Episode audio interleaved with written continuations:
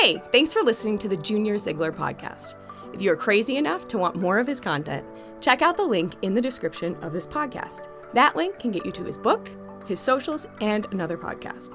Thanks for hitting play. Here's Junior. The other night, Nicole and I, we were, we laying in bed and we were trying to find something to, to watch, you know, stream. And so we're flipping through all the options, which is like the worst, isn't it? You're just laying there and you're like trying to find something. It's like 20 minutes later, you're like, whatever, let's just watch The Office again. You know, I, I feel like that's what most people do. But as we were searching through all the different titles, we ran across this show. I don't know if any of you remember this show, Lost. And you remember that? It's 15 years ago, about was when it was a really big show. Uh, this is the first show that Nicole and I binge watched when we got married. And, and it's funny, when we saw this title pop up, we both said the same thing at the, at the exact same time. We said, terrible ending. Like, captivating show, terrible ending. I don't want to give it away just in case you end up watching it, but it has a terrible ending, though. Sometimes you don't get the ending that you want. Life is not a Hollywood movie. Sometimes the guy doesn't get the girl. Often there is never a happily ever after. The hero dies, or the villain wins, or the team loses, or the guy doesn't get the girl, or the house forecloses. Like, life just sometimes, not just sometimes, life often has just bad endings. That's a sermon for today. Let me pray, and we'll get out of here. No, but I mean, for real, like, let's just set aside all the Hallmark movies for a second and the feel good, churchy vibes that I know we want to feel. Sometimes endings are terrible. The business fails, you lose your job unethically and you don't get it back. Breakups happen, the family fractures, and you feel this. You know this because I would, I would venture to say there's a part of you, part of your life is, is right there just kind of feels like that part of your life is heading into a bad ending. And what happens is you walk through the doors of church, you know, and you try to smile at the greeters, you know, try to look like you have it all together, and you try to sing these songs that we just sang. You know, the band starts out with All That I Know is That You Are in Control, and, and you sing it, but you're like, I don't really know. Are you really in control, God? Because there's something here in my life that really feels out of control. And then, you know, we open up scripture and you try to stay focused, but it's hard because life or a part of your life is not turning out the way that you envisioned a long time ago. And you wonder is that part of your life, parenting, career, marriage, is this about to end like a TV show with a bad ending? See, believe it or not, the great John the Baptist felt this deeply. And his ending might just be exactly which you need to read. We're going to be in Luke chapter 7. Luke chapter 7. Because you grab a Bible, it's page 863 in the Bibles in the chairs. Luke chapter 7. This is what we do as a church is we grab Bibles and we follow either like a narrative, like a character throughout Scripture, or we'll just take a book of the Bible and say, we'll just like walk through this. But here at the bridge, we're just big on Scripture. This is what we center, really, I mean, we center around God, but this is His Word. And, and so this is our final authority. Luke chapter 7 is where we're going to be. We've been following this character named John the Baptist, this crazy, Wild man, looks like he's from REI, wearing chacos, goes to Whole Foods kind of guy, very organic type of man. Wild man, Jesus called him the greatest of really all time. We talked about that last week, being the goat. And so uh, we've just been exploring what was so great about John. John led the way for Jesus, and we're allowing, we're letting him lead the way to Easter this year. Next week, we're going to be looking at Palm Sunday. And I'm excited for that because uh, I don't want to give it too much of it away, but you know, as growing up as a kid, I was always kind of confused about Palm Sunday. Why, why is this something that we celebrate? It's just kind of very weird to me. And so this past week, I've been jumping into Palm Sunday. What really happened on Palm Sunday? Why is it such a big deal? Found some really cool stuff. So I just I can't wait to jump into that next week with you. But we finish up John the Baptist wild this week. And let me pray, and we'll just jump right into this. God, I thank you for your word. I thank you that this is your word. And we do believe it is true. And may you remind us that this is from you, that these words have weight to them. The God of this universe are written to us. And so, God, may you focus us during this time, and may we enter your word humbly, uh, looking to be changed by your word because you will convict during this time. I ask that we listen. I ask that we be open to what you have for us. Pray, open our hearts, maybe even hearts that haven't been opened to you in a while. Engage our minds. We pray this in Jesus' name. Amen. Well, as the lens of Scripture zooms in to Luke chapter 7, we find ourselves in a dingy, musty, smell that just invades our senses. It's a bit jolting. Our eyes take time to adjust to the dark stone room that we find ourselves in. Rays of light stream through the caged door, providing the only light for this room. Welcome to a first century prison. It's a dungeon. The sound of condensation drips off the blackened ceilings, collecting in little muddy pools all around the room. And you can tell the men in here who've been here for a while, they're skin and bone. Yet there they sit in darkness and filth, waiting for freedom. Either freedom through a miracle of getting out or freedom through death, but just sitting there and waiting. And there along one of the walls sits a man. He's more unkept than the others. His back leans against the cold, damp wall. His matted, long hair hides part of his face. The camel wool clothing chafes his raw skin. When he speaks, he speaks with the gravel as if he's worn out his voice because he has. He's a local celebrity. All the fellow inmates in here have heard of him. He's John the Baptist, the great politically incorrect preacher, the eccentric outdoorsman, the cousin and close friend of Jesus Christ, a man who spoke with creativity, power, and conviction. It's this man's voice who thundered through the wilderness of Israel. Yet here he sits, quietly in his thoughts. Feels like ever since that door locked, a depression has fallen over him because he's used to those wide open spaces, the sun and nature. But here he's confined to this dark, closed space until who knows when. And that sort of thing can mess with your head. And so there he sits. That is until visitors arrive. Men standing outside the door yell in, John. His legs stiff from sitting, his back cold and damp. He slowly stands up and walks over to the door, squints and blinks to adjust his eyes to the light coming through the door. And a few familiar faces come into focus. It's his mentees. We pick this up in verse 18. So Luke writes, The disciples of John reported all these things to him. All these things. Now, here's, here's what's going on. John is sitting in a jail cell. The, the cell would have been in one of Herod Antipas's palaces, specifically, we believe his Dead Sea Palace, which would have looked a lot like this right here. Uh, this modern, I should say, ruins of this, this palace are in modern day Jordan. And recent excavations have uncovered a lot of the palace. You can actually kind of see the Dead Sea off in the distance. This is likely where John the Baptist is sitting in this text. And so John is sitting in a cell in the south. Jesus is up north doing ministry. So John asks his disciples, he says, Why don't you go up, check on Jesus' ministry, and report back to me? So these men, they, they come back with all of these stories. Like, John, we just got back from Nain. Jesus raised a boy from the dead. Before that, Jesus healed a centurion servant. Uh, we heard that he fed 5,000 men up on a hill. The religious leaders, John, they are ticked. John, we wish you could see it all. There's so much happening up in the north. Yet, with all of this news, John has a very interesting and somewhat confusing response to all this. His bony fingers wrap around the cell bar and he motions to two of his disciples to come closer. Verse 19, calling two of his disciples to him, sent them to the Lord, saying, and here's the question that he has, is very curious. He says, Are you the one who is to come? or shall we look for another? That's a very curious response because John, of course, he's the one to come. John, you said so yourself. You leapt in your mother's womb when Mary came and was pregnant with Jesus.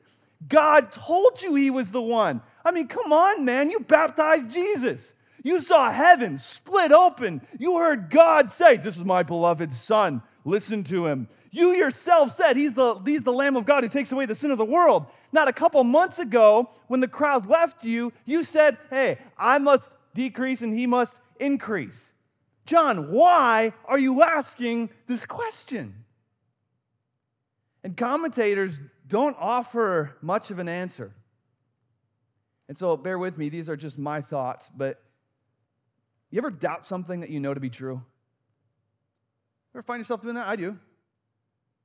I'll be candid. It's kind of embarrassing, but I can get into funks sometimes, especially in January, February, you know, when I'm not like getting outside or in the sun.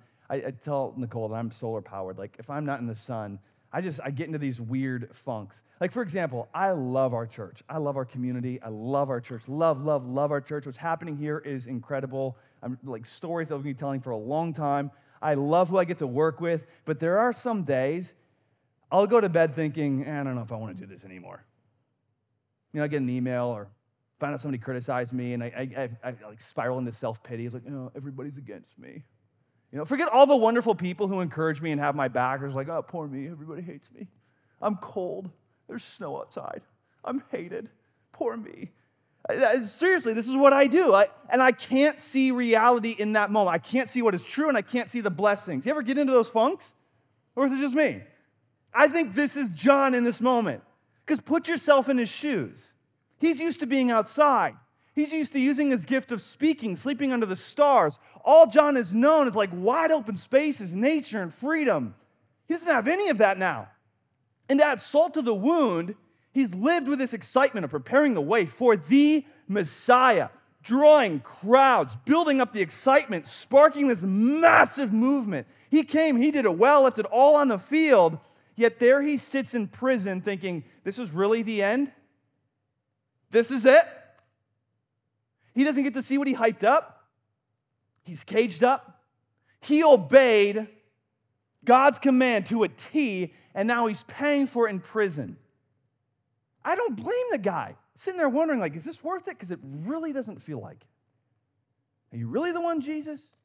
Or did you pull one over on me? Is this the life I was supposed to live? And we've all felt that.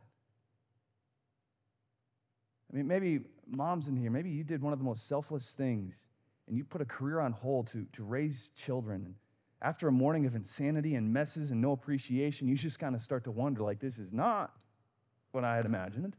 This sucks. Is this really my life? Or you took a risk and you started a business, and after a, a month of running the numbers, you're going, eh, This is not what I thought. This venture's not going to end well. Or there's a fracture in the family. Maybe there's some marital issues. You're like, yeah, you know what? Got married and it was fun at first, but now it's just kind of a wet blanket. I don't like being in this. I don't like who I've become. Or there's some in law drama and it just kind of weighs heavy on you and you're just you're sitting here thinking like this is is this really my story this is the story that i'm writing here on earth am i, am I wasting my life like this is john right now he's sitting in prison feeling the very same thing deeply i get this question and so his disciples take it to jesus look at verse 20 it says and when the men so john's disciples had come to jesus they said john the baptist has sent us to you saying are you the one who's to come, or shall we look for another?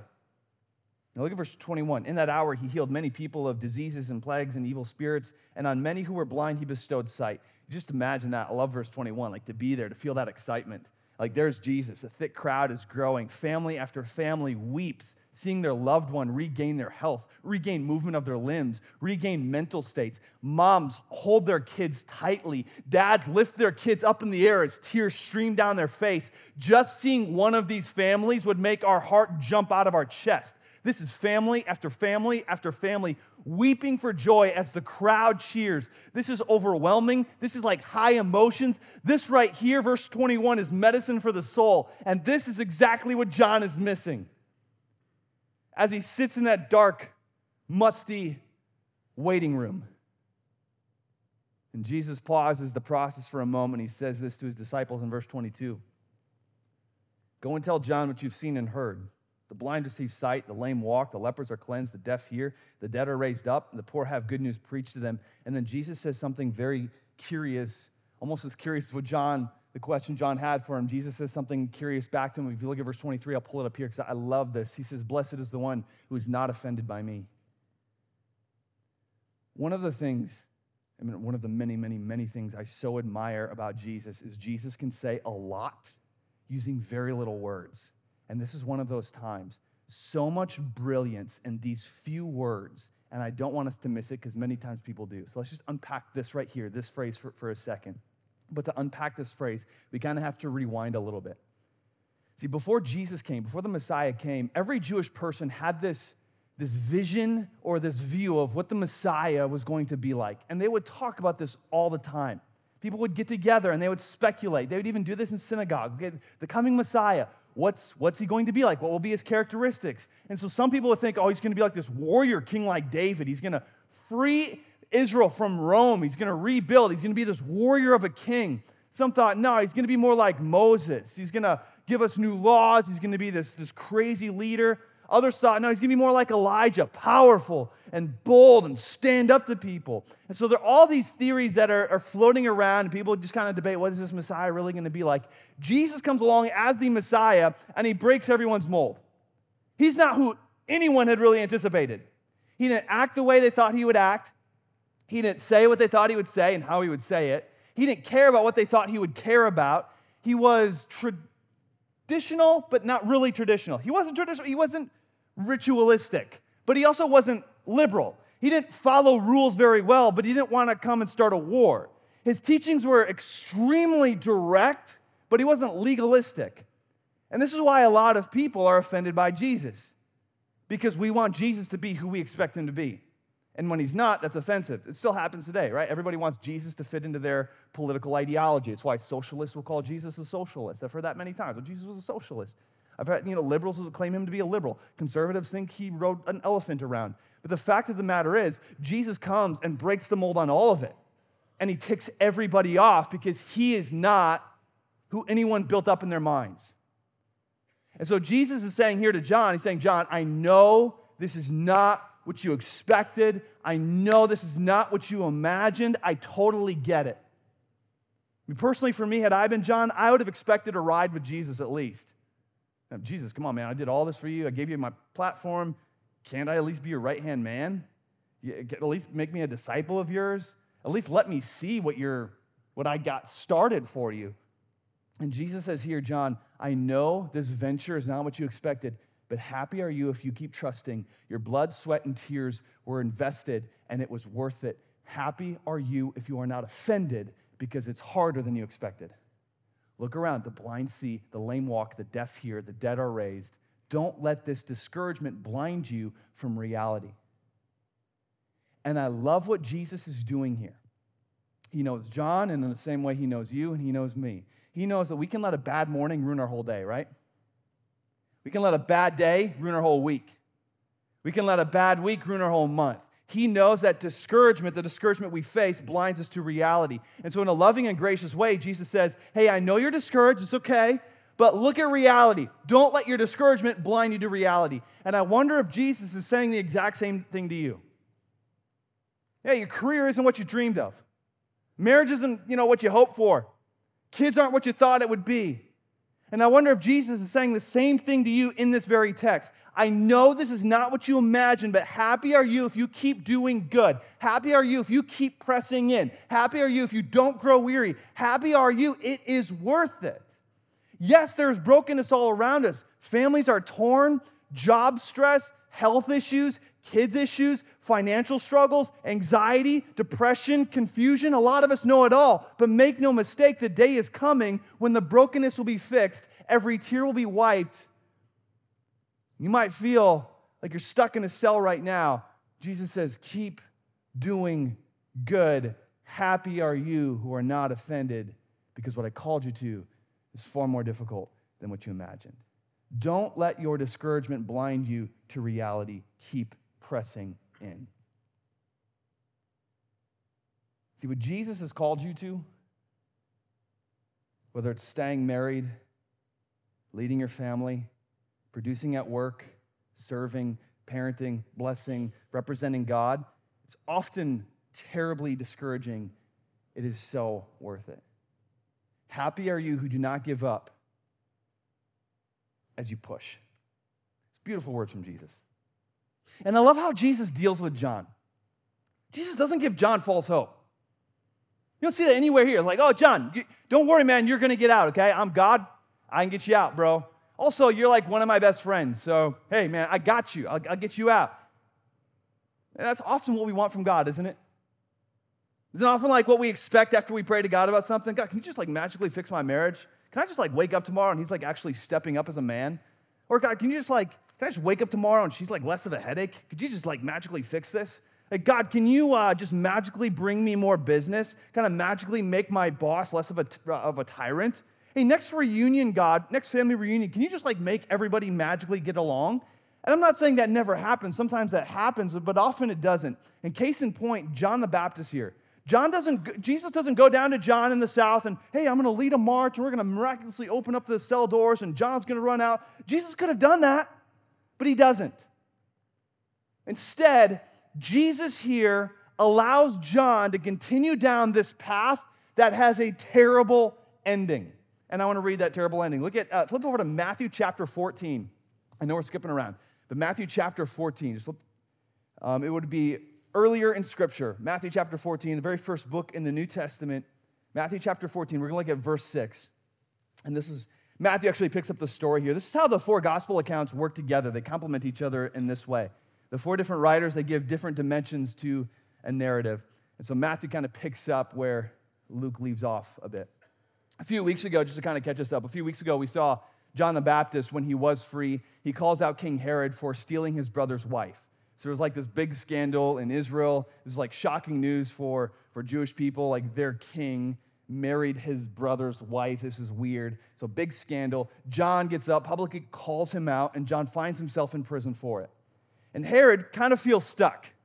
Herod wants to kill John, but he's already in hot water with the people because this scandal has ruined his political ratings, his approval ratings, so to speak. So there's like this, this political game happening here. His subjects are mad at him. If he were to kill John, there could be a riot. So Herod's sitting on his throne, and John's just in prison, and Herod's trying to figure out what's going on. Verse 6 is where this story picks up in Matthew uh, chapter 14. Verse 6 it says, But when Herod's birthday came, the daughter of Herodias danced before the company and pleased Herod. So that, this is verse 7, so that he promised with an oath to give her whatever she might ask. This is a little bit confusing, isn't it?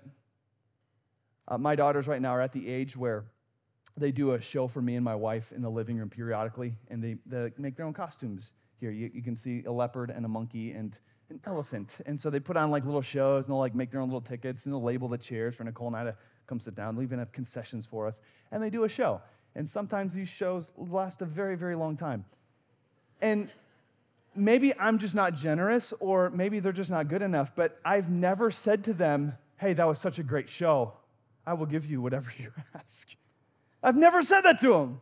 So, like, we look at this, we're like, okay, so Herod's daughter comes in, gives a show, he's like, whatever you ask. Now, many have speculated that Herod's daughter is dancing seductively here. Uh, Herod's family had been and is perverted, and so it's not a stretch to think that Herod asks for a saucy show for his friends. Maybe, but that's just spe- speculation. We do know that dancing was a very common form of entertainment for many cultures during this time, including Jewish uh, festivals. So it's possible that this dance was an appropriate dance. What is likely is that the room is smashed. It's a party for a king. High end wine is flowing. Herod is a king. He's not pacing himself. It's his birthday. He's just going for it. And so after the performance, my guess is he's plastered and just promises the moon, or whatever you want. And the, the request makes a little bit more sense when you know that there's probably likely wine involved at this point or, or alcohol involved at this point. But regardless, this girl now has this blank check from a very wealthy, powerful man. What would you do? One of the richest men in the area gives you a blank check. Like, what do you do? Like, she could request a palace, she could request a trip. If it were me, I'd ask for like a boat. Hey, I want one of your ships. Give me one of your ships. Or maybe like a team of servant, servants. Like, this is a big decision. What do I, what do I ask? So she runs to mom. She says, Mom, what, what should I get? And mom then manipulates. And this is such terrible parenting, but it actually happens all the time. Is mom tries to get what she wants through her daughter. And so instead of the daughter getting personal success from this, mom manipulates to get the head of John the Baptist. You think about this. What a way to go if you're John, right? Sitting in prison while the greatest thing in the world is happening, unfolding right outside. And then I get the axe because a drunk king and the queen, a manipulative Jezebel, is running the palace. Like, this is how I go? It's a terrible ending. We continue on, verse 9. And the king was very sorry but because of his oaths and his guests, he commanded it to be given. Verse 10 He sent and had John beheaded in prison, and his head was brought on a platter and given to the girl, and she brought it to her mother. You can just see the toxic family dynamics. Daughter benefits nothing from this, so she brings it to mom. And then verse 12 is really the end of John's story. And the disciples came took the body, and buried it. I'm sorry, it's a terrible ending. I know it's scripture. But come on, let's be real. It's a terrible ending. A drunk king, a manipulative, controlling mom, and a teenage girl, and they win.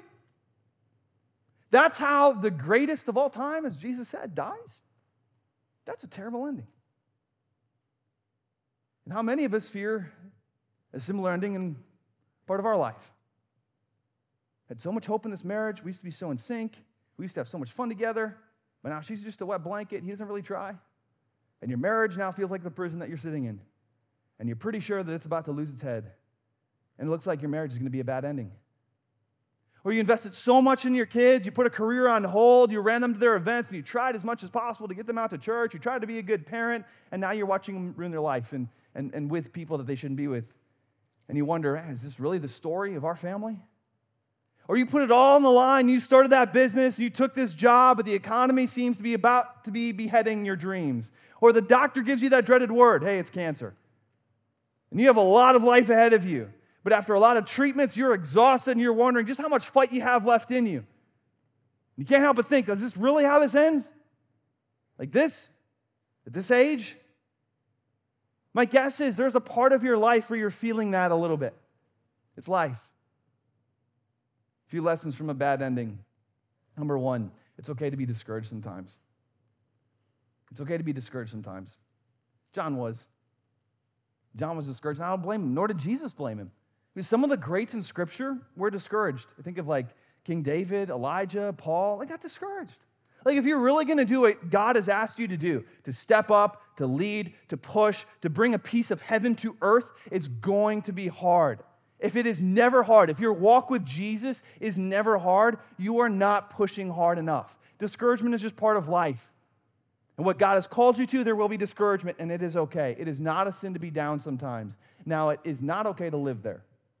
God created you to be more than some melancholy victim. God pushes you past the discouragement. He wants you to get back up, to keep swinging, to keep pushing, to keep pressing, to lead out. If you have decided to follow Jesus, God lives in you. You have the spirit of power. But God also knows you're going to get knocked down sometimes. There will be times and days, even seasons, where you're just going to feel it. And it's okay. Discouragement is not a sin. Now, being led by your discouragement is. Constantly airing your discouragement is. Whining all the time is. But feeling it is okay. It's natural. Number two, bad things happen to obedient people. Great sermon so far, Junior. It's okay to be discouraged and bad things are going to happen to you. Welcome to the bridge. This is just what we do. But I mean, it is true, though. It is true. It was true with John. He's obedient, he's imprisoned, he's imprisoned, he's beheaded. You can be obedient, follow Jesus, and still have bad things happen to you. One of the biggest false teachings today in the church, and it's like just spreading like wildfire, um, especially in Africa, is that um, it's called prosperity theology, and that is that God is out to make your wildest dreams come true. God just wants to make you healthy and wealthy. The problem with that is, is it's totally wrong. And here's why because our faith is based on the worst thing happening to the best person. Our faith is based on the worst thing happening to the best obedient person. Jesus was obedient and he still endured the cross. His disciples were obedient, obedient and they were murdered. If we claim to follow Jesus, bad things will happen in our obedience. It's a painful concept, but it can also come as an encouragement. Just because you're facing something hard doesn't mean you've done everything wrong. Bad things happen to obedient people, but it's worth it. Take heart. Don't grow weary. It is worth it. Number three is we won't see our impact on this side of eternity. And this is huge. You will not see your impact on this side of eternity. There's a song when I was a kid and we're not going to play it. I can't remember the full song, and it's probably like cheesy 80s synthetic keys and bells, you know, from the 80s. But I heard it a lot riding in my, my parents' 1990 Dodge Caravan, you know, like the wood paneling. Remember those vans? I heard that song a lot sitting in the back. And, and the lyrics to this song were, it was a cool story. The song was about the story of a man. He dies, he goes to heaven, and he's like just this no name man, you know, lived a simple, quiet life, and he gets to heaven, and he's walking in heaven, and someone comes up to him and he says, Hey, thank you. It's because you taught my Sunday school class that I'm actually here. I know it seemed like none of us were listening when you taught our class, but I was, and, and you showed me who God was. So I just want to thank you. And then someone else comes up and says, uh, Yeah, you gave money to a project, and I was one of those people that that project helped, and I heard about Jesus, and you funded that project. And so person after person comes up, and suddenly there's like this line of people to this no name guy, thanks to his faithfulness, that, hey, I'm here partly because of what, what you did on earth. He didn't see his full impact on this side of eternity, but he got to the other side, he saw it. I think of, when I think of this, I think of this, this woman named uh, Penny Schmidt. She was my, she was like, so I didn't go to the bridge because I, I grew up in Wisconsin, but she was like my bridge kids teacher when I was in like fourth and fifth grade. And just the sweetest older lady. And I was the most annoying kid. I know it's hard for you to imagine, but I was just the most annoying, hard to deal with kid. And she'd always like, you know, we'd always do every week, we'd have small group and, you know, she'd take us and talk through stuff and memorize verses. I just goof around the, the whole time.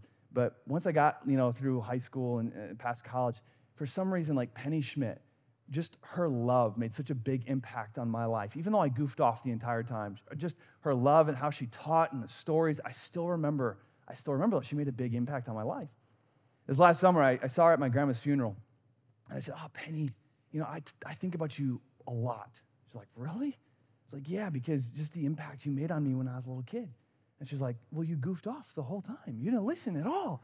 I was like, I know, but you still made like this huge impact on my life. And you think about like Penny Schmidt. I mean, you've never met the lady, just this a, a very simple older lady, and yet her impact is not just me, but now her impact is, is going to a whole, a whole church because now we're talking about her. You never know your impact on this side of eternity. You never know your, the impact that you are having. And that's a wonderful reminder when we're facing discouragement and feeling like a bad ending is coming somewhere. This is why counselors will often counsel people who are addicted or uh, people who are hurting, kind of feeling like, you know, this life isn't worth it, kind of depressed. A lot of times, counselors will then counsel the people, why don't you go and serve somebody? Go make an impact somewhere. Kind of feel like, hey, your addiction's got the best of you, or your marriage is killing you, or you know, just kind of feeling useless. The best thing you can do is go make an impact somewhere, serve somewhere, sacrifice somewhere, because it's that impact that lifts you out of that hyper focus on that one part of your life that isn't working out so well. Serving kind of zooms you out. And some of you have experienced this, right? You had a long week and then you serve, and then you think, like, okay, business might be failing, but like, that's just a small piece of my life. I'm making an impact here and here and here. Like, okay, yeah, marriage is a drag and it needs a lot of work, but and I'm working on that, but I'm making a huge impact over here. We won't see our impact on this side of eternity. So let's not judge our life and what God has done and is doing through us based on an earthly venture that isn't working out so well. You will not see your impact on this side of eternity. And then number four is our end is never the end. Our end is never the end. The core of our problems in life is that we forget about eternity. I'll say that again because that's just been like hanging with me all week. But I really do believe that.